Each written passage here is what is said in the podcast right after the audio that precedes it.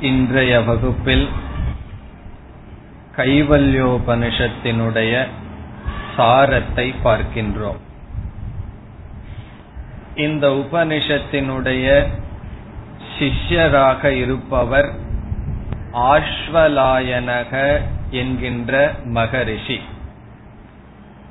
இந்த உபனிஷத் எப்படி துவங்குகின்றது?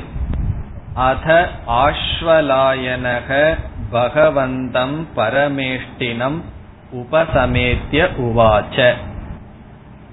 அத என்ற சொல் சிஷ்யனானவர் தன்னை பக்குவப்படுத்திக் கொண்டு அல்லது தன்னை தகுதிப்படுத்திக் கொண்டு அத தகுதி செய்ததற்கு பிறகு என்ன செய்தார்? பிரம்மாவை அணுகினார். அணுகி கேள்வியை கேட்டார் என்று முதல் மந்திரமானது சிஷ்யனுடைய கேள்வியாக அமைகின்றது. மற்ற உபனிஷத்தை போல் இங்கு கதைகளோ மற்ற முகவரிகளோ கிடையாது. எடுத்தவுடன் சிஷ்யனுடைய கேள்வியானது நேரடியாக கேட்கப்படுகின்றது. கேள்வியிலும் ஒளிவு மறைவெல்லாம் கிடையாது. நேரடியாக கேள்வியை இங்கு சிஷ்யனானவன் கேட்கின்றார். இவர் ஒரு முனிவராக இருப்பதனால் ஏற்கனவே சாஸ்திரத்தில் அவருக்கு நாட்டம் இருந்துள்ளது சில சம்ஸ்காரங்கள் இருந்துள்ள காரணத்தினால் அவர் எப்படி கேட்கின்றார்? அதீஹி பகவோ பிரம்ம வித்யாம் வரிஷ்டாம். எடுத்தவுடன் பகவன் இறைவா பிரம்ம வித்யை எனக்கு சொல்லுங்கள் என்று நேரடியாக ஆரம்பிக்கின்றார். இந்த பிரம்ம வித்தைக்கு சிஷ்யனானவர் மூன்று அடைமொழி கொடுக்கின்றார். என்ன எப்படிப்பட்ட பிரம்ம வித்யை நீங்கள் எனக்கு சொல்ல வேண்டும்?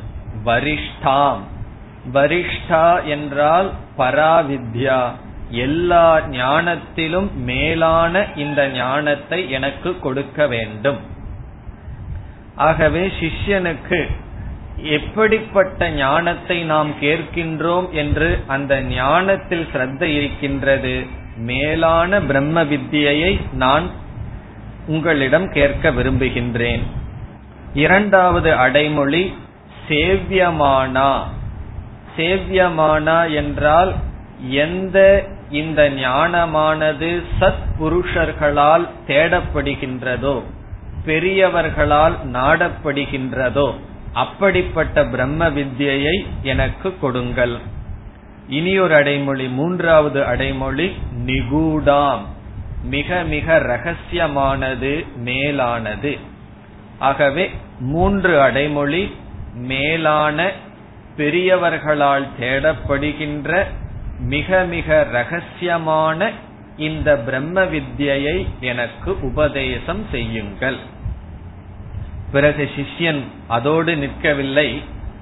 இந்த பிரம்ம வித்யினால் எதை அடைய முடியும் என்பதையும் சிஷ்யனானவனே சொல்கின்றான். யயா அஜிரா சர்வ பாபம் விபோகிய. இந்த ஞானத்தினால் எல்லா பாபத்தையும் நீக்கி மேலான புருஷனை ஒரு வித்வான் அடைகின்றான். ஆகவே இந்த பிரம்ம வித்யா எனக்கு தேவை. இங்கு சிஷ்யனுக்கு எந்த அறிவை குருவிடமிருந்து கேட்கின்றாரோ அந்த அறிவினுடைய மேன்மையும் தெரிகின்றது. அந்த அறிவினுடைய பிரயோஜனமும் நன்கு தெரிகின்றது. இப்படிப்பட்ட பிரயோஜனத்தை கொடுக்கின்ற இப்படிப்பட்ட ஞானத்தை எனக்கு உபதேசம் செய்யுங்கள் என்று கேட்கின்றார். ஆகவே முதல் மந்திரம் சிஷ்யனுடைய கேள்வி. இரண்டாவது மந்திரத்துக்கு வருகின்றோம். இங்கு குருவானவர் பதில் சொல்கின்றார் இவர் கேட்ட கேள்வி பிரம்ம வித்யா ஆத்ம ஞானம் அல்லது பரம்பொருளை பற்றிய அறிவை உபதேசியுங்கள் என்பதுதான் கேள்வி. ஆனால் குருவானவர் பதிலை எப்படி துவங்குகின்றார்? இந்த பிரம்ம வித்யை அடைவதற்கு உபாயம் என்ன? என்ன மார்க்கம் என்பதை முதலில் கூறுகின்றார். கேட்ட கேள்விக்கு நேரடியாக பதில் உடனே சொல்லவில்லை. இந்த ஞானத்தை எப்படி அடைய முடியும் என்பதை முதலில் சொல்கின்றார். ஆகவே பிரம்ம வித்யாவை கேட்டால் பிரம்ம வித்யா உபாயத்தை முதலில் சொல்கின்றார். இரண்டாவது மந்திரத்தில் பதில் பிரம்ம வித்யா உபாயம். கேட்டது பிரம்ம வித்யா சொன்னது பிரம்ம வித்யா உபாயம். காரணம் என்ன? சிஷ்யன் ஒரு கேள்வியை கேட்டாலும் குருவானவர் எல்லா கருத்தையும் சொல்லியாக வேண்டும் படிப்படியாகவும் உபதேசிக்க வேண்டும் என்று உபாயத்தை சொல்கின்றார். ஆனால் குருவானவர் நேரடியான வார்த்தைகளில் உபாயத்தை சொல்லவில்லை.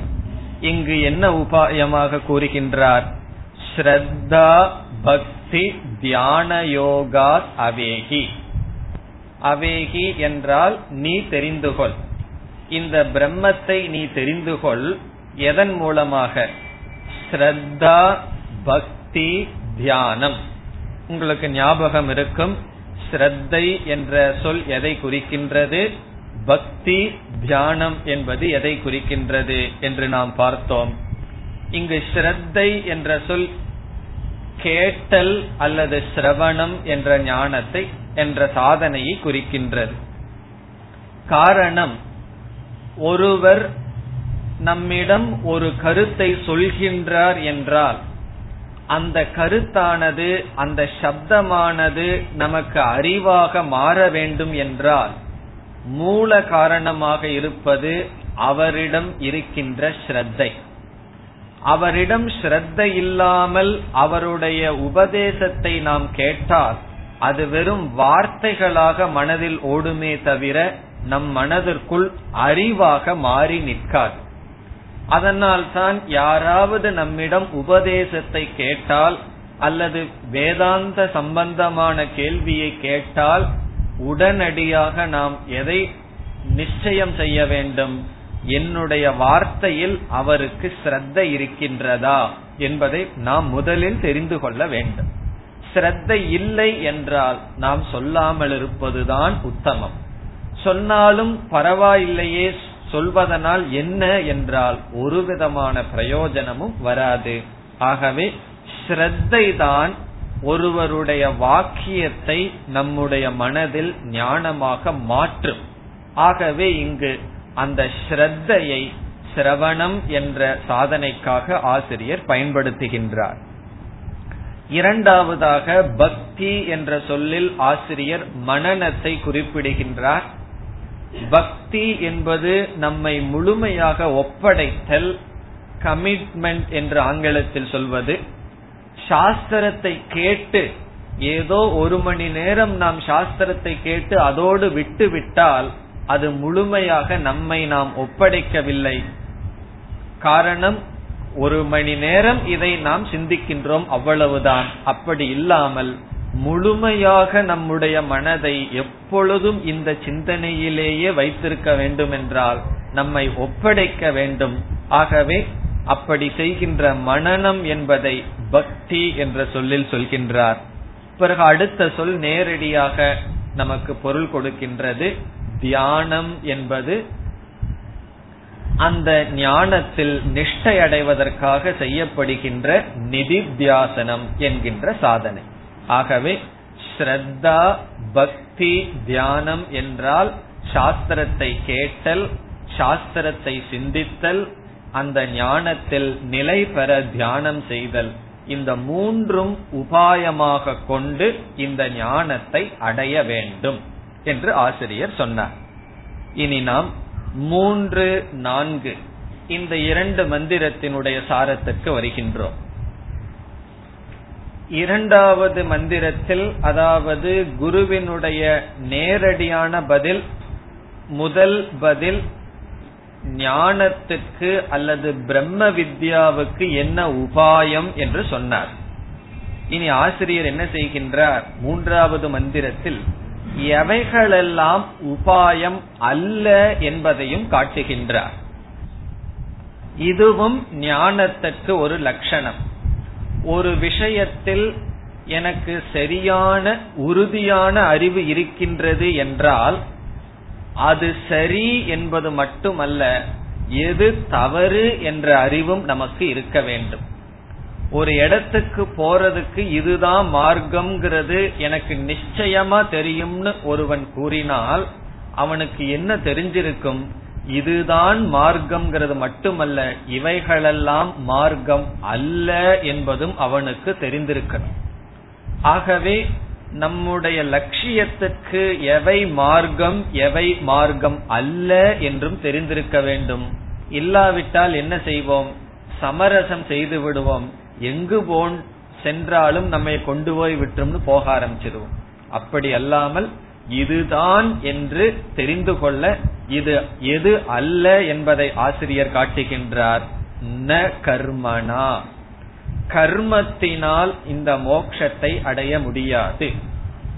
இங்கு சொல்கின்ற சாதனைகள் எல்லாம் வாழ்க்கையில் நம் நமக்கு புருஷார்த்தத்தை தரும் என்று நினைத்து கொண்டு பயன்படுத்தப்பட்டு வருகின்ற சாதனைகள். விதவிதமான செயல்கள் யாகங்கள் பூஜைகள் ஹோமங்கள் எல்லாம் நம்ம செய்துட்டு இருப்போம் அல்லது செய்து கொண்டு இருப்போம். செய்து இருந்திருப்போம். அவைகளை எல்லாம் ஆசிரியர் மோக்ஷத்துக்கு நேரடியான சாதனை அல்ல என்று நிராகரிக்கின்றார். இப்ப இங்கு சொல்ற சாதனை எல்லாம் சாதனைகள். மோக்ஷத்துக்கு சாதனை அல்ல. மற்ற வேறு எதுக்காவது சாதனையாக இருக்கலாம். ஆகவே எந்த விதமான செயல்களினாலும் மோக்ஷத்தை அடைய முடியாது. பிறகு ந பிரஜயா. சந்ததியை வளர்த்திக் கொள்வதனாலும் முடியாது. ந தனேன. எப்படிப்பட்ட பொருளினாலும் அடைய முடியாது. இந்த அகில பிரபஞ்சமே என்ன நினைத்து கொண்டிருக்கின்றது? பணத்தை அடைந்து விட்டால் வாழ்க்கையில் அனைத்தையும் அடைந்ததாக நினைக்கின்றது. இங்கு ஆசிரியர் நீக்கி விடுகின்றார். பொருள் சந்ததி உறவு பிறகு செயல்கள் இவைகளினால் மோட்சத்தை அடைய முடியாது. பிறகு எவைகளினால் அடைய முடியும்? முன் சொன்ன ஸ்ரத்தா பக்தி தியானம் அல்லது சாஸ்திரத்தை கேட்டல் சிந்தித்தல் தியானம் செய்தல் நிதித்தியாசனம் செய்தல். பிறகு ஆசிரியர் இந்த ஞான யோகம் என்கின்ற சாதனையை செய்யும் பொழுது வேறு ஒரு சாதனை தொடர்ந்து நடைபெற வேண்டும். அது என்ன என்று கூறுகின்றார். உதாரணமாக டாக்டர் நம்மிடம் ஒரு மருந்தை கொடுத்து இவைகளை ஐந்து நாட்கள் தொடர்ந்து சாப்பிட வேண்டும்னு சொல்லிடுறார். அதை சாப்பிட்டா தான் என்னாகும்? நம்முடைய நோயானது நீங்கும். பிறகு அதை சாப்பிடும் பொழுது வேறு என்ன நியமம் என்றால் இந்த பதார்த்தங்களை சாப்பிடக்கூடாது. எண்ணெய் பதார்த்தங்களை சாப்பிடக்கூடாது என்றெல்லாம் சில பத்தியம் வைப்பார். அந்த பத்தியத்துடன் மருந்தை நாம் சாப்பிட வேண்டும். மருந்தை சாப்பிடுவதுதான் நோயை நீக்குவதற்கு உபாயம் என்பதில் சந்தேகமில்லை. அப்படி என்றால் பத்தியத்தை விடலாமா என்றால் பத்தியமாக இருந்தால்தான் மருந்து வேலை செய்யும். மருந்து வேலை செய்தால்தான் நோயானது குணமாகும். இங்கு மருந்தாக இருப்பது சிரவணம் மனநம் நிதித்தியாசனம். அந்த பத்தியமாக இருப்பது இங்கு ஆசிரியர் சொல்கின்றார் தியாகே நெய்கே அமிர்தத்துவம் ஆனசுகு. இங்கு தியாகம் என்ற சொல் எல்லா விதமான நட்பண்புகளுக்கு பொதுவான சொல். நல்ல குணங்களுடன் நல்ல வேல்யூஸ் நம்ம எல்லாம் கீதையில படிச்சிருக்கோம். இருபதாவது இருபது விதமான பண்புகள் பதிமூணாவது அத்தியாயத்துல பகவான் சொன்னார் அமானித்துவம் அதம்பித்துவம் என்றெல்லாம். அப்படி நல்ல நல்ல பண்புகளை நாம் வளர்த்தி கொள்ள வேண்டும். அப்படிப்பட்ட பண்புகளுடன் இந்த வேதாந்த விசாரம் செய்தால் அது பிரயோஜனத்தை கொடுக்கும். அந்த பண்புகளை வளர்த்தி கொள்வதற்கு முயற்சி செய்யாமல் நம்ம இருபது வருடம் முப்பது வருடம் வேதாந்தம் படித்தாலும் நம்மிடம் ஒரு விதமான பிரயோஜனத்தையும் இந்த சிரவணம் என்ற சாதனை கொடுக்காது. இதை நம்ம தெளிவா தெரிஞ்சிருக்கணும். காரணம் சிரவணம்ங்கிற சாதனை மோக்ஷத்துக்கு நேரடியான காரணம்ங்கிறதுல சந்தேகம் இல்லை எப்படிப்பட்டவனாக இருந்து சிரவணம் செய்ய வேண்டும்? அது இங்கு சொல்லப்பட்டது. தியாகே நைகே அமிர்தத்துவம் ஆனசுகு. பிறகு நான்காவது மந்திரத்தில் படிப்படியாக ஆசிரியர் சாதனையை சொன்னார். முதலில் சுத்த சத்வாகா. தூய்மையான மனதை ஒருவன் அடைந்திருக்க வேண்டும் என்று ஆசிரியர் சொன்னார். இந்த தூய்மையான மனதை அடைவதற்கு நமக்கு பணம் பயன்படலாம் அல்லது கர்மம் செயல்கள் பயன்படலாம். தூய்மையான மனசு அடைகிறதுக்கு பணம் எப்படி பயன்படலாம்னா பணத்தை நம்ம தானம் பண்றோம்னு வச்சுக்குவோம். நமக்கு மன தூய்மை வரும். ஆகவே பொருளை தானம் பண்ணுவதன் மூலம் மற்றவர்களுக்கு உதவி செய்வதன் மூலம் நாம் தூய்மையை அடையலாம். எந்த நிலையிலும் பொருள்களோ வேத கர்மங்களோ அல்லது பிரஜைகளோ முழுமையாக நிந்திக்கப்படவில்லை. இங்கு நிந்தனை என்பது மோக்ஷத்திற்கு பயனில்லை. ஆனால் தயார் செய்து கொள்வதற்கு இவைகளெல்லாம் பயன்படலாம். அல்லது வைராகியத்தை அடைவதற்கு இவைகளெல்லாம் பயன்படலாம். சுத்த சத்வாகா என்பது முதல் குணம். அடுத்ததாக சந்நியாச யோகா மீண்டும் உபனிஷத் சந்நியாசம் என்ற வார்த்தையை பயன்படுத்தி நல்ல பண்புகளை வளர்த்திக் கொள்வதன் மூலமாக என்ன செய்ய வேண்டும்? வேதாந்த விஞ்ஞான சுனிச்சிதார்த்தாகா. அழகான சொல். இதுக்கெல்லாம் பொருள் பார்த்துள்ளோம். வேதாந்த விஞ்ஞானத்தை நிச்சயம் செய்த வேதாந்தத்திலிருந்து வருகின்ற ஞானத்தினுடைய பண பலனில் நிச்சயம் செய்தவர்கள் என்ன செய்கிறார்கள்? என்ன பலனை அடைகிறார்கள்? என்றெல்லாம் பிறகு பேசுகின்றது. பராமிருதாக உயிரோடு இருக்கும் பொழுதே மோட்சத்தை அவர்கள் அடைகிறார்கள். பிறகு அவர்கள் ஸ்தூல சரீரம் மரணத்தை அடைந்தால் அதுதான் கடைசி மரணம் பராந்த காலம். அதற்கு பிறகு அவர்கள் மரணத்தை அடைய மாட்டார்கள்.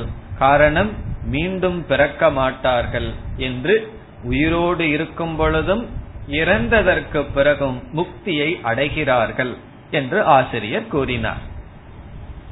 பிறகு ஐந்தாவது மந்திரத்திலிருந்து பத்தாவது மந்திரம் வரை ஆசிரியர் நிதித்தியாசனம் என்ற சாதனைக்கு வருகின்றார். மற்ற உபனிஷத்துக்கும் இந்த உபனிஷத்துக்கும் உள்ள வேறுபாடு என்னவென்றால் மற்ற உபனிஷத்தில் ஆரம்பத்தில் பரம்பொருளினுடைய தத்துவமானது விளக்கப்பட்டு இறுதியில் சில சாதனைகள் நிதித்தியாசனம் சொல்லப்பட்டு பிரயோஜனத்துடன் முடியும். அல்லது ஈஸ்வரனுடைய தத்துவமும் விளக்கப்படும் ஜீவனுடைய தத்துவமும் விளக்கப்படும். அந்த ஜீவனுக்கும் ஈஸ்வரனுக்கும் உள்ள சம்பந்தம் ஐக்கியம் என்று சொல்லப்பட்டு அதாவது மகா வாக்கியத்துடன் உபனிஷத் இறுதியில் பலத்தை சொல்லி முடிக்கும். ஆனால் இந்த உபனிஷத்தில் அதற்கு மாறாக காரணம் என்ன? சிஷ்யனுக்கு ஏற்கனவே பிரம்ம வித்யாவை பத்தி ரொம்ப தெரிஞ்சிருக்கு. அந்த கேள்வியிலிருந்தே நமக்கு தெரிகின்றது. அதற்கு மாறாக தலகீழாக சாதனமானது செல்கின்றது. எடுத்தவுடன் நிதித்தியாசனம் என்கின்ற சாதனையுடன் உபனிஷத் துவங்குகின்றது. அல்லது குருவானவர் துவங்குகின்றார். அதற்கு பிறகு சிரவணத்துக்கு வருகின்றார். அதற்கு பிறகு சிஷ்யன் பேசுவான் உபனிஷத் முடியும். இந்த நிதித்தியாசனத்துடன் உபனிஷத் துவங்குகிறதே என்றால் நாம் அப்படி துவங்கக்கூடாது நம்முடைய சாதனையில். ஆகவே முதலில் சாஸ்திரத்தை நன்கு கேட்க வேண்டும். நன்கு கேட்டு சாஸ்திரம் என்னை பற்றி என்ன சொல்கின்றது என்று நன்கு புரிந்து கொள்ள வேண்டும். அப்படி புரிந்து கொண்டதற்கு பிறகு நன்கு சாஸ்திரத்தினுடைய தத்துவம் மனதில் புரிந்து கொண்டதற்கு பிறகு சந்தேகத்தையும் நீக்கிவிட வேண்டும். சந்தேகமும் நீக்கி புரிந்தாலும் கூட இந்த ஞானம் நம்முடைய சொரூபமாக சுவாவமாக மாறாது. சில காலங்கள் பழைய நம்முடைய சம்ஸ்காரங்களினால் இந்த ஞானமானது நமக்கு துணை புரியாது. ஆகவே இந்த ஞானத்தில் நிஷ்டை அடைவதற்காக செய்யப்படுகின்ற தியானம் நிதி தியாசனம். நம்ம எவ்வளவு தூரம் சாப்பிடுறோம் அப்படிங்கறத வச்சு நம்முடைய பலம் நிர்ணயிக்காது.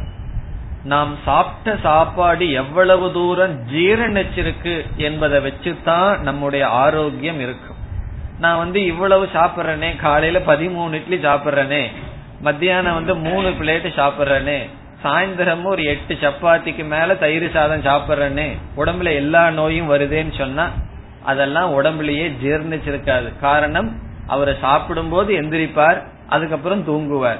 பிறகு எந்திரிப்பார் தூங்குவார். இப்படி இருந்தா எப்படி உடல்ல ஆரோக்கியம் வரும்? அதனால நம்ம எவ்வளவு சாப்பிடுறோம் அப்படிங்கறது வந்து ஆரோக்கியத்தை நிச்சயிக்காது. முதல்ல எதை சாப்பிடுறோம் பிறகு சாப்பிட்டது எவ்வளவு தூரம் நமக்கு ஜீர்ணிக்குது அப்படிங்கிறது தான் நிச்சயிக்கும். இதே போல எவ்வளவு வருஷம் வேதாந்தம் படிக்கிறோம்ங்கிறது குவாலிபிகேஷன் அல்ல. சில பேர் சொல்லுவார்கள் நான் வந்து மூணு வருஷம் கீதை படிச்சாச்சு நான் இது நாலாவது கோர்ஸ் ரெண்டாவது கோர்ஸ் எல்லாம் சொல்லுவார்கள். எட்டு வருஷம் கீதை படிச்சாச்சு ஒன்பது வருஷம் கீதை படிச்சாச்சு. என்ன பிரயோஜனம்? அவர் ஒரு பிரயோஜனமும் அவர் அடையலைங்கிறது எப்படி தெரியுது தெரியுமோ? இத போய் நாலு பேர்த்திட்ட சொல்லிட்டு இருக்கிறதுலயே தெரியுது. ஒரு பிரயோஜனத்தையும் அடையலைன்னு சொல்லி. ஆகவே எவ்வளவு படிச்சிருக்கோம் எத்தனை உபனிஷத் படிச்சிருக்கிறோம்ங்கிறது நமக்கு முக்கியம் இல்ல எவ்வளவு தூரம் அதை நாம் புரிந்து கொண்டுள்ளோம் எவ்வளவு தூரம் நம்ம மனசுக்குள்ள அது போயிருக்குங்கிறது தான் முக்கியம். எவ்வளவு சாப்பிடுறதுங்கிறத விட எவ்வளவு தூரம் ஜீர்ணிச்சிருக்கு அப்படிங்கறது தான் முக்கியம். இந்த சாப்பிடுற விஷயத்துல சாப்பிட்டு பேசாம இருந்தா ஜீர்ணிச்சிடும் அல்லது நல்லா பசிக்கணும். அப்போ சாப்பிட்டோம் அப்படின்னா அது ஜீர்ணிக்கும். அதே போல இங்க வேதாந்தத்துல ஜீர்ணிக்கிறதுக்கு சாப்பிடுற விஷயத்துல ஒரு காரியம் செய்ய வேண்டாம். இங்கு ஜீர்ணிக்கிறதுக்கு செய்யப்படும் சாதனத்துக்கு தான் நிதித்தியாசனம் என்று பெயர். நம்ம உள்ள போட்ட கருத்து நமக்கு பிரயோஜனத்தை கொடுப்பது போல் நம்முடைய மயமாக்குவதற்காக செய்யப்படுகின்ற சாதனத்திற்கு நிதித்தியாசனம் என்று பெயர். இந்த உபனிஷத்தை நிதித்தியாசனத்துக்கு தான் போக்கஸ் பண்ணியிருக்கு. அதிகமான கவனம் செலுத்தியுள்ளது. அப்படி நிதித்தியாசனம் இரண்டு விதமாக இருக்கின்றது. ஒன்று எப்பெல்லாம் இந்த கருத்தை மனசுல நினைச்சிட்டு இருக்கிறோமோ அதெல்லாம் நாம செய்கின்ற நிதித்தியாசனம். அல்லது சில விதமான மனதில் இருக்கின்ற உணர்வுகள் அவ்வளவு சுலபமா மனசை விட்டு போகாது. சிலருக்கு ஏற்கனவே மனதில் இருக்கின்ற சில குறைகள் சில பாவனைகள் அவ்வளவு சுலபமாக நீங்காது. இப்ப என்ன பண்ணணும்னா ஒரு இடத்தில் தனியாக அமர்ந்து ஒரு காலத்தை அதற்கென்று நாம் செலவிட்டு சாஸ்திரத்துல என்னென்ன கருத்தை எல்லாம் கேட்டமோ அதை மனதிற்கு மீண்டும் கொண்டு வந்து கொண்டு வந்து அந்த உபதேசமும் நான்கிற சொல்லையும் ஐக்கியப்படுத்தி பார்க்க வேண்டும். அதுதான் நிதித்தியாசனம். அப்படி அமர்ந்து செய்கின்ற நிதித்தியாசனத்தை ஆசிரியர் பேசுகின்றார். இந்த ஐந்தாவது மந்திரத்தில் நிதித்தியாசனத்திற்கு தேவையான சில நிபந்தனைகள் பேசப்படுகின்றது. நிதித்தியாசன நியமாகா. அமர்ந்து செய்யப்படுகின்ற தியானத்திற்கு நியமங்கள் பேசுகின்றார். இதெல்லாம் நம்ம எப்படி பார்த்தோம்? விவிக்த தேசேச்ச சுகாசனஸ்தக. தனிமையான இடத்தை தேர்ந்தெடுத்து நமக்கு சௌகரியமான ஆசனத்தில் அமர்ந்து தூய்மையான இடம் உடலை சமமாக வைத்து பிறகு இந்திரியங்களையும் மனதையும் வெளி விஷயத்திலிருந்து திருப்பி அந்த நேரத்தில் நான் யாருடனும் சம்பந்தப்பட்டவன் அல்ல என்ற பாவனையை எடுத்துக்கொள்ள வேண்டும். சந்நியாசம் என்றால் சம்பந்த ராகித்யம். சம்பந்தத்தை துறக்கிறது தான் சந்நியாசம். வேற ஒண்ணுமே கிடையாது. சந்நியாசியா ஆனவனும் என்ன செய்கிறார்கள்? உடை ஆடை உடுத்துகிறார்கள் சாப்பிடுகிறார்கள் மற்றவர்களோடு பேசுகிறார்கள் செயல்படுகிறார்கள் பிறகு எதை அவர்கள் துறந்தார்கள் என்றால் மனதில் இருக்கின்ற மற்ற மனிதர்களுடன் இருக்கின்ற சம்பந்தத்தை துறக்கிறார்கள். அந்த சம்பந்தம் தான் சம்சாரம். அந்த சம்பந்தத்தினால நமக்கு ஒரு செக்யூரிட்டி வருதுன்னு நினைக்கிறோமே. இதெல்லாம் தான் தவறு. ஆகவே இங்க ஆசிரியர் சொல்றார் அத்தியாசிரமஸ்தக சந்நியாசியாக அமர வேண்டும்னு சொல்ற. ஒரு தந்தையா தியானத்தில் அமர்ந்தோம் அப்படின்னா அந்த தந்தைங்கிற ரோலுக்கு எத்தனையோ பிரச்சனை இருக்கும். ஒரு தாயா அமர்ந்தோம்னா எத்தனையோ கடமைகள் இருக்கும். வேலை செய்யற ஆபீசரா உட்கார்ந்தோம் அப்படின்னா பியூன் மேல் இருக்கிற கோபத்தோடு உட்கார்ந்துட்டு இருப்போம். அல்லது நான் ஒரு எம்ப்ளாயியா உட்கார்ந்தோம் அப்படின்னா ஆபீசர் மேல் இருக்கிற துவேஷத்துல உட்கார்ந்து இருப்போம் அப்படி நாம் தியானத்துல அமரும் பொழுது விதவிதமான ரோல் நம்ம வந்து பல செஞ்சிட்டு இருக்கோம் விதவிதமான செயல்கள்ல ஈடுபாட்டு இருக்கோம் அதெல்லாம் கிடையாது.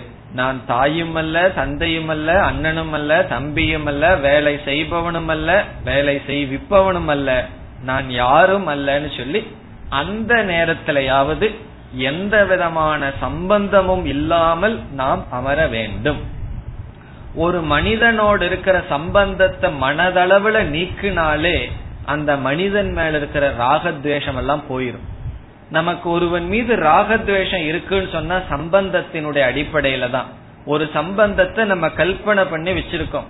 ஒரு பிசினஸ்ல பார்ட்னர்னு வச்சுக்குவோமே அந்த பார்ட்னர் நம்முடைய பார்ட்னரா இருக்காருங்கிற சம்பந்தத்தை வச்சுட்டா பலவிதமான டிமாண்ட் இருக்கும். அவர் இந்த கடமையை செய்யணும். இவருக்கு நான் இதை திருப்பி செய்யணும். அவர் செய்யல அப்படின்னா அதனால துவேஷம். செஞ்சார்னா ஒரு பற்று. இப்படி சம்பந்தத்தினாலதான் ராகத்வேஷம் வருகின்றது.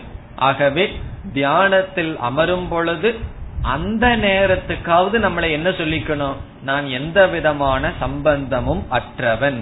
என்று தியானத்தில் அமர்ந்து பிறகு ஆறாவது மந்திரத்தில் எப்படிப்பட்ட விஷயத்தை எடுத்துக்கொண்டு தியானம் செய்ய வேண்டும் என்று சொல்லப்படுகின்றது. தியான விஷயம் அல்லது நிதித்தியாசன விஷயக ஆறாவது மந்திரம். இங்கு நிதித்தியாசனத்துக்கு விஷயம் என்ன? நான்கிற சொல்லை எடுத்துக்கொண்டு பரம்பொருளினுடைய லட்சணத்தோடு சேர்த்த வேண்டும். அதுதான் இங்க ரொம்ப முக்கியம். பரம்பொருளினுடைய தத்துவத்தை நினைச்சிட்டு இருந்தா அது நிதித்தியாசனம் அல்ல பரம்பொருளினுடைய லட்சணம் நான்கிற சொல்லினுடைய லட்சணமாக பார்க்க வேண்டும். அத வந்து சிஷ்யன் பார்க்கின்றான் பிறகு. இப்ப நான் நான் சொல்லும் பொழுது அந்த நான்கிற சொல்லுக்கு என்ன பொருள்? பரம்பொருளினுடைய லட்சணம் எல்லாம் என்ன சொல்லியிருக்கு? அச்சிந்தியம். சுத்தம் விஷோகம் என்றெல்லாம் பரம்பொருளுக்கு லட்சணம் சொல்லி இருக்கின்றது அந்த லட்சணத்தை தன்னுடைய லட்சணமாக பார்க்க வேண்டும். அப்படி பார்க்கிறதுக்கு முன்னாடி நம்முடைய மனதில் இருக்கிற தமோ குணம் ரஜோகுணத்தை நீக்கி அமர வேண்டும்னு ஆசிரியர் சொல்லி சுத்தமான சோகமற்ற எண்ணங்களுக்கு அப்பாற்பட்ட எல்லா ரூபமாக இருக்கின்ற சிவம் பிரசாந்தம் மங்களமான அந்த பரம்பொருளை தியானிக்க வேண்டும் என்றெல்லாம் சொன்னார். விபும் சிதானந்தம் அரூபம் அத்புதம். இப்படிப்பட்ட சொரூபமாக பரம்பொருளை தியானிக்கணும்னு சொன்னா நான்கிற சொல்லுக்கு பொருளாக இது என்று தியானிக்க வேண்டும். அந்த பரம்பொருள் நான்கிற சொல்லினுடைய பொருள் என்று தியானிக்க வேண்டும் என்று நிதித்தியாசனத்தினுடைய நியமமும் நிதித்தியாசனத்தினுடைய விஷயத்தையும் ஆசிரியர் ஐந்து ஆறு மந்திரத்தில் கூறினார். அந்த நிதித்தியாசனத்தினுடைய நியமத்துல மற்ற இடங்கள்ல சொல்லாத கருத்து இங்க என்ன சொல்லியிருக்குன்னா அத்தியாசிரமஸ்தகன்னு சொல்லியிருக்கார். அதாவது சந்நியாசியாக நிதித்தியாசனத்துல அமரணும். கற்பனை தான் பண்ணுவோமே. அந்த நேரத்துல நான் சன்னியாசியா இருக்கேன். சன்னியாசியான உடைய போட்டிருக்கிறனோ ஆசிரமத்தில் இருக்கிறனோ எல்லாம் இல்லை. தியான காலத்தில் நான் சன்னியாசின்னு வெளியே சொல்ல வேண்டாம். நம்ம மனசுக்குள்ள அந்த கற்பனையோடு உட்காருவோம். அந்த பாவனையுடன் அமர வேண்டும். அமர்ந்தாலே தேவையில்லாத சம்பந்தத்தினால வர்ற பிரச்சனைகள் எல்லாம் போயிரும். பிறகு அந்த மனசுல இப்படி தியானிக்க வேண்டும். இனி ஏழாவது மந்திரத்திலும் எட்டாவது மந்திரத்திலும் ஆசிரியர் என்ன செய்கின்றார்? நிர்குண பிரம்ம அல்லது மாயையினுடைய சொரூபம் நீக்கப்பட்ட பரம்பொருள் தான் நிதித்தியாசனத்துக்கு விஷயமாக எடுத்துக்கொண்டாலும் நம்முடைய பிராரப்தத்தினுடைய வசத்தினால் நிதித்தியாசன காலத்தை முடிந்து மீண்டும் இந்த சரீரத்தோட அபிமானம் வைப்போம். பிறகு இந்த பிரபஞ்சம் எல்லாம் நமக்கு தெரியும். இப்ப இந்த பிரபஞ்சத்தை பார்க்கும்போது நமக்கு எப்படிப்பட்ட பாவனை இருக்க வேண்டும்? இப்ப சில பேர் எல்லாம் பார்த்தா ரொம்ப பூஜை செய்வார்கள். நாலு மணி நேரம் பூஜை செய்வார்கள். பூஜை செய்து எழுந்து வந்தவுடன் கோபத்துடன் எழுந்து வருவார்கள். அப்புறம் பேசுற வார்த்தைகள் எல்லாம் அங்க அர்ச்சனை பண்ண வார்த்தைக்கு இந்த வார்த்தைக்கு சம்பந்தமே இருக்காம இருக்கும். பிறகு குழந்தைகளுக்கெல்லாம் சந்தேகம் வரும். இவர் பூஜை பண்றதுனால என்ன பிரயோஜனம்னு. ஒருவருடைய வீட்டுல நான் பார்த்தேன் அந்த டோபி வரல. அவனை திட்டிகிட்டே தீபாராதனை பண்ணிட்டு இருக்க உடனே அந்த வீட்டுல குழந்தை சொல்லுது அப்பா ஸ்லோகம் சொல்றாருன்னு சொல்லி சிரிச்சிட்டு இருக்கு அப்போ ஒருவர் செய்கின்ற பூஜை வந்து மற்றவர்களினுடைய சிரிப்புக்கு நிலை ஆயிடுது காரணம் என்ன? அந்த குரோதம். இதெல்லாம் ஏன்? இந்த உலகத்துக்கு வந்த உடனே தர்மா தர்மத்துல நாம் கோபத்தினுடைய வசத்துல உள்ளாயிடுறோம். தியானம் செஞ்சிட்டு இருக்கும் போது சாஸ்திரம் படிக்கும் போது சாந்த சொரூபிகள். அத சந்தேகமே இல்லை. உலகத்துல விழுந்த உடனே இந்த உலகம் என்ன ஆகுது எல்லாம் ராகத்வேஷம் அல்லது போர் அடிச்சதுன்னா பாலிடிக்ஸ் இருக்கவே இருக்கு. பேசிட்டு இருக்கிறது. இப்படி நாம் நடந்து கொள்கின்றோம்.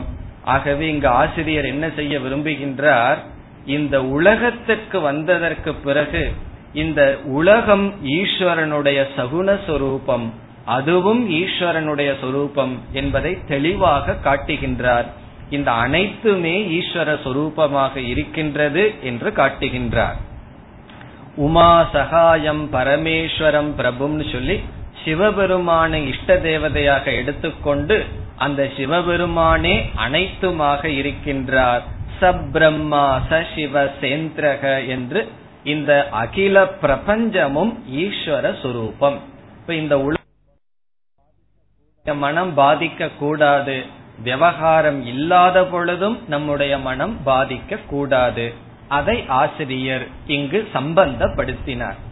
திடீர்னு நிதித்தியாசனத்தை சொல்லிட்டு இருக்கும் போது இந்த உலகத்தை எடுத்துட்டு எதுக்கு ஈஸ்வர சொரூபம்னு சொல்றாருன்னா இந்த உலகத்தில் விவகாரத்தில் இருக்கும் பொழுதும் இந்த விவகாரம் நம்மை பாதிக்க கூடாது காரணம் அனைத்தும் ஈஸ்வர சொரூபமாக பார்க்க வேண்டும். உங்களுக்கு தெரியும் ஈஷாவாஸ்யம் இதம் சர்வம். இவை அனைத்தும் ஈஸ்வரனுடைய திருஷ்டியினால் மூடப்பட வேண்டும். பிறகு ஒன்பதாவது ஸ்லோகத்திலும் பத்தாவது ஸ்லோகத்திலும் மீண்டும் பரம்பொருளினுடைய சொரூபத்தை சொல்லி வேறு ஒரு கருத்தையும் ஆசிரியர் இங்கு வலியுறுத்துகின்றார். இந்த மோக்ஷத்தை அடைவதற்கு ஞானத்தை தவிர வேறு மார்க்கம் இல்லை என்று சொல்கின்றார். நாண்யப்பந்தா வித்யதே விமுக்தையே. முக்திக்காக வேறு பாதை இல்லை என்று ஆசிரியர் கூறுகின்றார். இதை கேட்டவுடன் நமக்கு சந்தேகம் வரலாம். முக்திக்கு பல பாதைகள் இருப்பதாக நாம் படிக்கின்றோம் கேட்கின்றோமே. உபனிஷத் என்ன சொல்கின்றது? ஒரே ஒரு ரூட்டு தான் இருக்குன்னு சொல்லுதே. சில உதாரணங்கள்ல கேட்டோம் அப்படின்னா ஒரு இடம் இருக்கு. அந்த இடத்துக்கு ட்ரெயின்ல போலாம் பஸ்ல போலாம் அல்லது பறந்து போலாம் அல்லது கப்பல்ல போலாம். இப்படி பலவிதமான மார்க்கம் இருக்கின்றதே என்றால் அந்த உதாரணம் தவறு அல்ல. அந்த உதாரணம் சரி. ஆனால் எந்த இடத்துல பயன்படுத்தணுமோ அந்த இடத்துல பயன்படுத்தணும். சில பேர் சரியான உதாரணத்தை எடுத்து தப்பான இடத்துல பயன்படுத்துவார்கள். ஆகவே இந்த உதாரணமோ இந்த உபதேசமோ தவறல்ல. இதை எந்த இடத்துல பயன்படுத்த வேண்டும் என்றால் நம்மை நாம் தூய்மைப்படுத்திக் கொள்வதற்கு பல மார்க்கங்கள் இருக்கின்றது. காரணம் ஒவ்வொருவருடைய அந்த கரணத்திலும் மனதிலும் ஒவ்வொரு விதமான தோஷங்கள் இருக்கும். அந்தந்த தோஷங்களை நீக்குவதற்காக விதவிதமான மார்க்கத்தை பின்பற்ற வேண்டும். சிலருக்கு பிறவியிலேயே ரொம்ப சாந்த சுரூபமா இருப்பார்கள். பிறவியிலேயே சுவாவமாகவே பேச மாட்டார்கள். அவர்களிடம் போய் மௌன விரதத்திருன்னு சொல்லக்கூடாது. ஏற்கனவே ஒரு வார்த்தை வாயிலிருந்து வாங்குறது கஷ்டம். அவங்க கிட்ட அதுவா சாதனைன்னு சொல்லணும். வேறு ஏதாவது லோபம்ங்கிற வேற ஏதாவது குறைகள் இருக்கலாம். ஆகவே அவர்களுக்கு என்ன குறையோ அதைத்தான் அவர்கள் நீக்கணும். ஒருவர் வந்து சுவாவமாவே வாய ஆரம்பிச்சாங்க அப்படின்னு சொன்னா பேச ஆரம்பிச்சாங்கன்னு சொன்னா அது மூடவே மூடாது. அவங்களுக்கு என்ன சொல்லணும்? அதற்கு தகுந்த சாதனையை சொல்ல வேண்டும். ஆகவே நம்மிடம் இருக்கின்ற குறைகள் எண்ணற்ற அதற்கான நிவர்த்தி மார்க்கங்களும் எண்ணற்ற. ஆனால் இந்த குறைகளை எல்லாம் நீக்கி அந்த இறைவனை அடையணும்னு சொன்னா இறைவன் ஒரு இடத்துல இருந்தார்னா அவங்கவுங்க அவங்க உங்களுக்கு பிடிச்ச ரூட்ல போய் அடைஞ்சிடலாம் இறைவன் எல்லா இடத்திலயும் இருக்கார். நம்மளுடைய அறியாமையினால தெரியவில்லை. ஆகவே ஞானத்தினால் அந்த பரம்பொருளை தெரிந்து கொள்ள வேண்டும். இந்த பத்தாவது மந்திரத்துடன் ஆசிரியர் நிதித்தியாசனத்தை முடிக்கின்றார். பிறகு அடுத்த தலைப்பு பதினோராவது மந்திரத்திலிருந்து பதினான்காவது மந்திரம் வரை சிரவணம் என்கின்ற கருத்துக்கு வருகின்றார். சிரவணம் என்றால் சாஸ்திரமானது ஜீவாத்மாவை பற்றிய அதாவது நம்மை பற்றிய நமக்கு தெரியாத ஒரு கருத்தை சொல்கின்றது. அந்த ஞானத்தை அடைவதற்கு பெயர் சிரவணம். யாரை பற்றி? நம்மை பற்றி. பிறகு ஈஸ்வரனை பற்றியும் நமக்கு தெரியாத ஒரு கருத்தை சொல்கின்றது. அந்த ஞானத்தையும் அடைய வேண்டும். இந்த ஜீவனுக்கும் ஈஸ்வரனுக்கும் உள்ள சம்பந்தம் அந்த ஞானமும் நமக்கு தெரியாதது.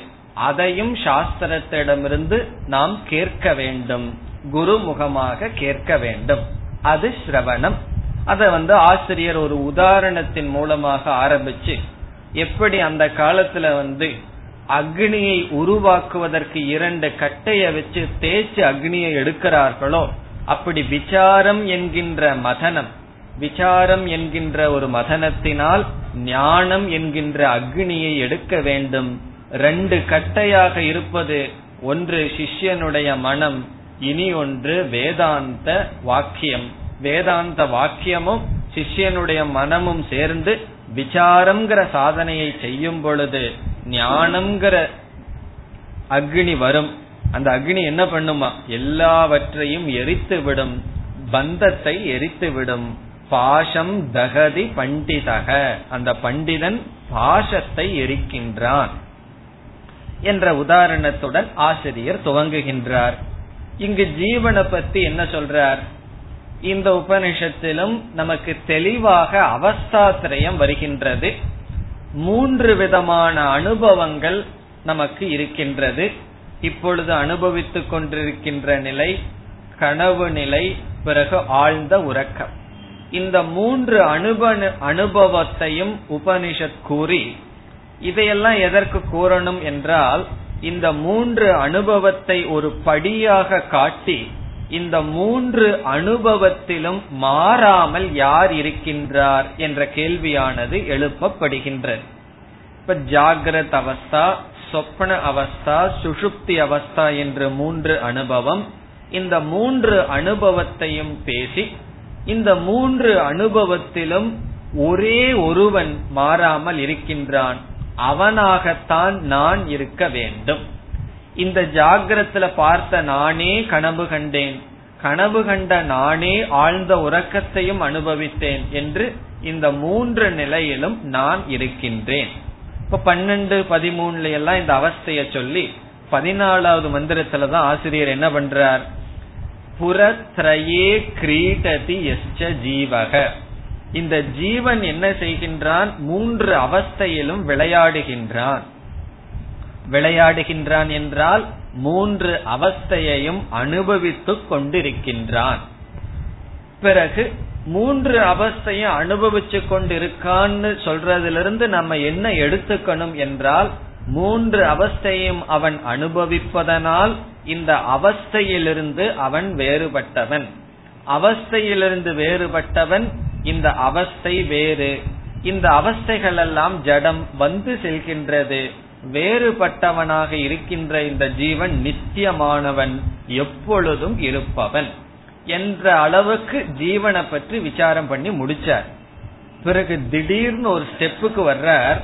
முதல்ல என்ன சொன்னார்? இந்த அவஸ்தக்குள்ள ஜீவன் இருக்கா? விளையாடி கொண்டிருக்கின்றான்னு சொன்னவர் ததஸ்து ஜாதம் சகலம் விசித்திரம். இந்த ஜீவனிடமிருந்து தான் அவஸ்தைகளே வந்ததுன்னு சொல்ற. இப்ப உண்மையிலேயே என்னன்னா எல்லா அவஸ்தையும் நம்மிடம் இருந்து வந்தது.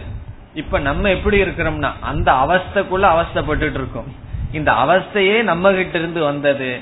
நம்மிடம் இருந்து வந்த அவஸ்தையில நம்ம அவஸ்தப்படுறது போல நம்மளே போட்ட முடிச்ச நம்ம சில சமயங்கள் என்ன பண்ணிட்டு இருப்போம் அவுத்துட்டு இருப்போம் கஷ்டப்பட்டு. அதே போல நம்மிடம் இருந்து தோன்றிய அவஸ்தையில் நாம் அவஸ்தைப்படுவதற்கு காரணம் அந்த அவஸ்தையில் ஒன்றாக நாம் இருப்பதனால். ஆகவே இந்த ஜீவன் யாருங்கிற கேள்வி வரும் பொழுது ஆசிரியர் சொன்னார் இந்த ஆதாரம் ஆனந்தம் அகண்ட போதம். அந்த வார்த்தை தான் நமக்கு முக்கியம். பதினாலாவது மந்திரத்தில் இந்த மூன்று அவஸ்தைக்கும் எது ஆதாரமானதோ பிறகு ஆனந்த சுரூபமாக இருப்பதோ அகண்டம் என்றால் பிளவுபடாததாக எது இருக்கின்றதோ அதுதான் ஜீவனுடைய உண்மையான சொரூபம். இந்த ஜீவனுடைய உண்மையான சொரூபம் ஆத்மா என்று இங்கு நிச்சயிக்கப்பட்ட பிறகு இந்த கருத்தை வந்து நம்ம அப்படியே வச்சிருக்கணும். இந்த ஜீவன் வந்து ஆத்மஸ்வரூபம். பிறகு என்ன செய்கின்றார் ஆசிரியர்? ஈஸ்வரனை அறிமுகப்படுத்தி ஈஸ்வரனுடைய சொரூபம் ஆனந்த சொரூபம் ஞான சொரூபம்னு சொல்லி ரெண்டுக்கு ஐக்கியத்தை செய்ய வேண்டும். அதுதான் சாதாரணமா உபனிஷத்துல நடக்கிற படி. ஜீவன்கிற வார்த்தையை எடுத்துட்டு அதுல கொஞ்சம் விசாரம் பண்ணி ஜீவனுடைய சொரூபத்தை நிச்சயிக்கணும். ஈஸ்வரன்கிற சொல்ல எடுத்துட்டு விசாரம் பண்ணி ஈஸ்வரனுடைய தத்துவத்தை நிச்சயிக்கணும். பிறகு இரண்டினுடைய தத்துவத்தையும் ஐக்கியம்னு காட்டணும். ஆனால் இங்கு ஆசிரியர் ஈஸ்வரன்கிற பேச்சையே விட்டுட்டு இதே ஜீவனிடமிருந்து தான் அனைத்து பிரபஞ்சமும் வந்ததுன்னு சொல்லி காட்டுகின்றார். இங்க முறையில் சற்று மேல் நிலையிலிருந்து ஆசிரியர் பேசுகின்றார். ஆகவே அடுத்த பதினைந்தாவது மந்திரம் சிருஷ்டியை பற்றி ஆசிரியர் பேசுகின்றார். இத வந்து இங்க ஆசிரியர் பேசுவன் படி பார்த்தோம்னா இந்த மூன்று அவஸ்தையை மட்டும் ஜீவனிடமிருந்து வந்ததுன்னு சொல்லாம இந்த பிரபஞ்சமே இந்த ஜீவனிடமிருந்து வந்ததுன்னு சொல்றார். ஆனால் இதே மந்திரம் வேறு உபனிஷத்தில் ஈஸ்வரனிடமிருந்து இந்த உலகம் வந்ததாக சொல்லப்படுகின்றது. இப்ப வேறு உபனிஷத்துல ஈஸ்வரனிடமிருந்து இந்த சிருஷ்டி வருதுன்னு சொல்லுது. இந்த உபனிஷத்துல ஜீவனிடமிருந்து இந்த சிருஷ்டி வருதுன்னு சொல்லுது. பிறகு எது உண்மைன்னு சொன்னா பிரம்மசூத்திரத்துல வியாசாச்சாரியார் ஒரு நியாயம் சொல்லுவார். கதி சாமானிய நியாயம்னு ஒரு நியாயம் இருக்கு. அதெல்லாம் பிறகு பார்ப்போம். அந்த நியாயப்படி என்ன அர்த்தம்னா இந்த ஜீவனும் ஈஸ்வரனும் ஒண்ணுன்னு அர்த்தமா. காரணம் என்ன? எல்லா உபனிஷத்தையும் சாமானியம் பண்ணி ஆகணும். ஒன்று சேர்த்தி ஆகணும்னு சொன்னா அந்த உபனிஷத்துல ஈஸ்வரனிடமிருந்து இந்த உலகம் வருதுன்னு சொல்லி இங்க ஜீவனிடமிருந்து வருதுன்னு சொன்னா இந்த ஜீவனுடைய சொரூபமும் ஈஸ்வரனுடைய சொரூபமும் வேறல்ல என்று நாம் ஐக்கியத்தை புரிந்து கொள்ள வேண்டும். எவைகளெல்லாம் வந்தது? பஞ்சபூதங்கள் சூக்ம ஸ்தூல பஞ்சபூதங்கள் பிறகு கருவிகள் நம்முடைய மனம் புத்தி அவைகள் அனைத்தும் இந்த ஜீவன் அல்லது ஈஸ்வரனிடமிருந்து வந்தது. பிறகு பதினாறு பதினேழு இந்த இரண்டு மந்திரங்களில் ஆசிரியர் நேரடியாக மகா வாக்கியத்தை சொல்கின்றார் மகா வாக்கிய உபதேசத்தை செய்கின்றார். பதினாறாவது மந்திரத்துல கடைசியில பார்த்தோம்னா தது துவமேவ துவமேவ ததுன்னு சொல்றார். இதற்கு மேல வந்து தெளிவா மகா வாக்கியத்தை சொல்லவே முடியாது. இத சொல்லியும் நம்ம புரியல அப்படின்னா அப்புறம் உபனிஷத்து வந்து ஹெல்ப்லெஸ் சொல்றது. இதுக்கு மேல நம்ம ஒன்னும் பண்ண முடியாது. சில பேர் சொல்லுவாங்கல்ல இந்த கைய விரிச்சிடுறதுன்னு சொல்லுவாங்க இல்லையா? அதுதான். இத சொல்லிட்டு உபனிஷத் கைய விரிச்சிருது. புரிஞ்சா புரியட்டும். இல்ல அப்படின்னா என்னால ஒன்னும் பண்ண முடியாது. கர்மகாண்டத்துக்கு போன்னு சொல்லிடும் இத புரியலேன்னு சொன்னா. தது துவம். நீ அந்த பரம்பொருளாக இருக்கின்றாய். பிறகு துவம் ததேவ அந்த பரம்பொருள் நீயாக இருக்கின்றது. இப்ப நீ அந்த பரம்பொருள் அந்த பரம்பொருள் தான் நீ என்று உபதேசம் செய்கின்றார். இப்படி வந்து மகா வாக்கியத்தை உபதேசம் செய்யும் போது கொஞ்சம் கவனமா இருக்கணும். ஏனென்றால் தவறா நான்கிற சொல்லுக்கு அர்த்தத்தை புரிஞ்சிட்டு மகா வாக்கியத்தை கேட்க கூடாது தவறா நான்கிற சொல்லுக்கு அர்த்தத்தை புரிஞ்சிட்டு நான் ஈஸ்வரன்கிற சொல்லு வந்து அது வந்து ஒரு மகா வாக்கியம் அல்ல ஒரு ஞானத்தை கொடுக்கின்ற உபதேசம் அல்ல காரணம் என்ன? நான் ஒரு சம்சாரின்னு நினைச்சிட்டு ஈஸ்வரனோட ஐக்கியமாக முடியாது. இந்த உடல்லையும் அவஸ்தையிலையும் என்னுடைய அபிமானம் வந்தா ஈஸ்வரன் எனக்கு காரணம்னு சொல்லி புரிஞ்சுக்கணும். இப்ப எப்பெல்லாம் இந்த உடல்லையும் மனசுலயும் நமக்கு அபிமானம் இருக்குன்னு வச்சுக்கோ.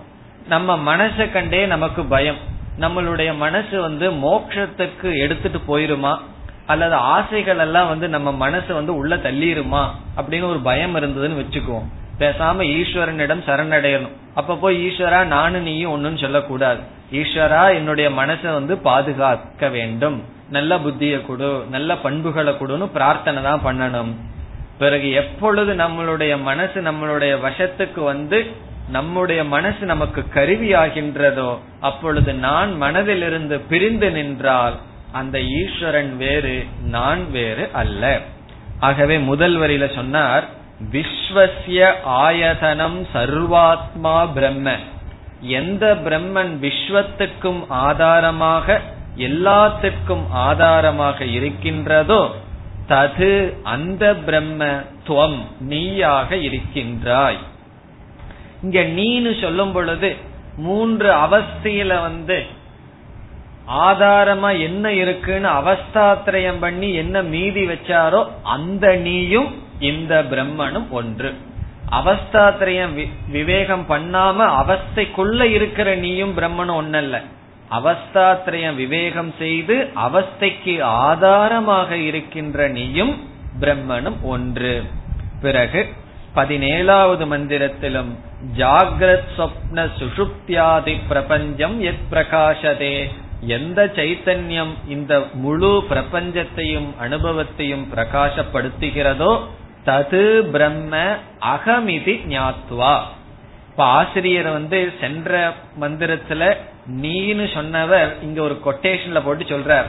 நீயே அதுன்னு சொல்லிட்டு நானே அது என்று புரிந்து கொள்ள வேண்டும். அகம் பிரம்ம இதி ஞாத்வா அந்த இதிங்கிற வார்த்தை தான் சமஸ்கிருதத்துல கொட்டேஷனை குறிக்கும். என்று.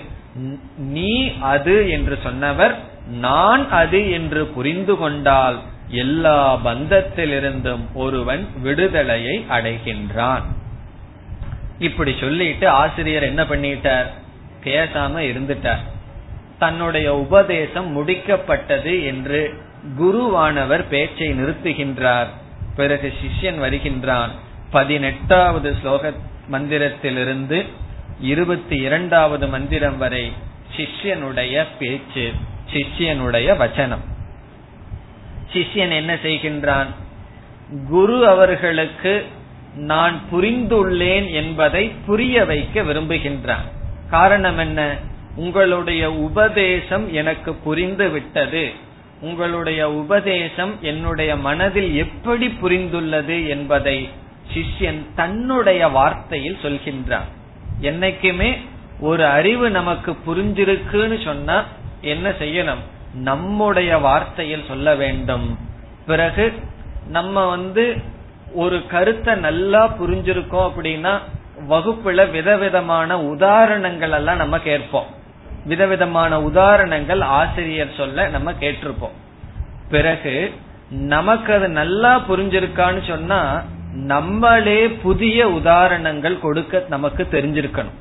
இப்ப வந்து ஜெகல் லட்சணா அஜகல் லட்சணான் எல்லாம் சிலதெல்லாம் இருக்கும் வேதாந்தத்துல. அதையெல்லாம் கேட்டதற்கு பிறகு சாஸ்திரத்துல என்ன உதாரணம் சொல்லி இருக்கோ அதை தவிர வேற உதாரணம் நமக்கு தெரியல அப்படின்னு சொன்னா நமக்கு புரியலன்னு அர்த்தம். இப்ப நமக்கு நல்லா புரிஞ்சிருக்குன்னு சொன்னா நம்மாலேயே உதாரணம் கொடுக்க நமக்கு தெரியணும். நம்ம பார்த்துட்டு வர்ற அனுபவங்களையே நம்ம புரிஞ்ச ஞானத்துக்கு உதாரணமா பார்க்க தெரிஞ்சிருக்கணும். அது வந்து ஒரு குருவுக்கு லட்சணமா சொல்லுவார்கள். ஒரு சிஷ்யன் வந்து குரு கிட்ட சாஸ்திரம் கொஞ்ச நாள் படிக்கின்றான். படிச்சதுக்கு அப்புறம் அவன் உபதேசத்தை செய்ய ஆரம்பிக்கின்றான். குரு என்ன உதாரணம் சொன்னாரோ இந்த ஈ அடிச்சாங்காப்பின்னு இருக்கு. அதை தவிர தனக்காக ஒன்றும் சொல்ல தெரியாதுன்னு சொன்ன என்ன அர்த்தம்? ஏதோ ஒப்பிக்கிறான்னு அர்த்தம். ஆகவே சிஷ்யனானவன் என்ன செய்ய வேண்டும்? குரு சொன்ன முறைய கையாளணும். இவனாக சொந்த சரக்கெல்லாம் விட்டுறக்கூடாது. அந்த முறைய கையாள் கையாள வேண்டும். அதே சமயத்தில் தன்னுடைய உதாரணமா சிலதெல்லாம் சொல்லி ஆகணும். அப்பதான் என்ன ஆகும் இந்த அறிவை தான் புரிந்து கொண்டுள்ளான் என்பது. இது எப்படி குருவுக்கு பொருந்துமோ அதே போல எல்லா சிஷ்யனுக்கும் பொருந்தும். சிஷ்யர்கள் இந்த உலகத்தில் இருக்கிற ஒவ்வொரு அனுபவத்தையும் தன்னுடைய ஞானத்தோடு சம்பந்தப்படுத்தி உதாரணமாக புரிந்து கொள்ள வேண்டும். அப்படி இங்க சிஷ்யன் என்ன சொல்கின்றான்? குரு சொன்ன உபதேசத்தை எடுத்துக்கொண்டு தன்னுடைய வாக்கியத்தில் சொல்கின்றான் த்ரிஷு தாமசு எத் போக்யம் போக்தா போகச்ச எத் பவேத். எவ்வளவு தைரியமா சொல்றான்னு பாருங்க. இந்த மூன்று விதமான அனுபவங்கள் இருக்கின்றது. அதாவது ஜாகிரத் சொப்ன சுஷுப்தி என்ற மூன்று அனுபவம். அந்த மூன்று அனுபவத்திலும் மூன்று விதமானவன் ஜீவன் அனுபவிக்கின்றான். மூன்று விதமான கருவிகள் இருக்கின்றது. இவைகள் அனைத்தையும் தேபியக விலக்ஷணக இவை அனைத்திற்கும் நான் எப்படிப்பட்டவன்? சாட்சி. நான் சாட்சியாக இருக்கின்றேன். இவைகளுக்கெல்லாம் நான் சாட்சியாக இருக்கின்றேன். இத கேட்ட உடனே நமக்கு தோணும் என்ன இதுல பெருசா இருக்கு? நானும் தானே சொல்லலாம் ஜாகிரத் சொப்பன சுசுப்திக்கு நான் சாட்சியா இருக்கேன். இது என்ன பெரிய விஷயம்னா இது இந்த சாட்சிங்கிற வார்த்தை நம்ம மனசார புரிஞ்சிருக்கிறோமா இல்லையாங்கிறது எப்ப தெரியும்னா இதே ஜாகிரத அவஸ்தையில நம்மளை யாராவது திட்டும் பொழுதும் நம்மளுடைய சொன்ன ஒருத்தர் நம்ம பேச்ச யாராவது கேட்கும் கேட்கலன்னு வச்சுக்குவோம். அப்ப நம்ம கோபம் வந்தது அப்படின்னா அப்ப தெரியும். சாட்சின்னு சொன்னா என்ன? என்ன நடந்தாலும் அதுக்கு எனக்கு சம்பந்தம் கிடையாது. அதுதான் சாட்சி. இப்ப சாட்சின்னு சொல்லும் பொழுது இந்த ஜாகிரத் பிரபஞ்சத்துக்கு எப்ப நான் சாட்சி? என்ன நடந்தாலும் என்ன அது பாதிக்கலினா நான் சாட்சி. அப்படி இல்லை அப்படின்னா நான் சாட்சி அல்ல. அதற்குள்ள நான் இருப்பவன் அர்த்தம். ஜாகிரத் பிரபஞ்சத்துக்குள்ள நான் இருக்கிறேன்னா இந்த பிரபஞ்சத்துக்கு நான் சாட்சியா நான் எதை வைத்து முடிவு செய்வது? இந்த பிரபஞ்சத்தினால் நான் பாதிக்கப்படுகின்றேனா இல்லையா என்பதை வைத்து. இங்க சொல்றான் நான் சாட்சியாக இருக்கின்றேன்.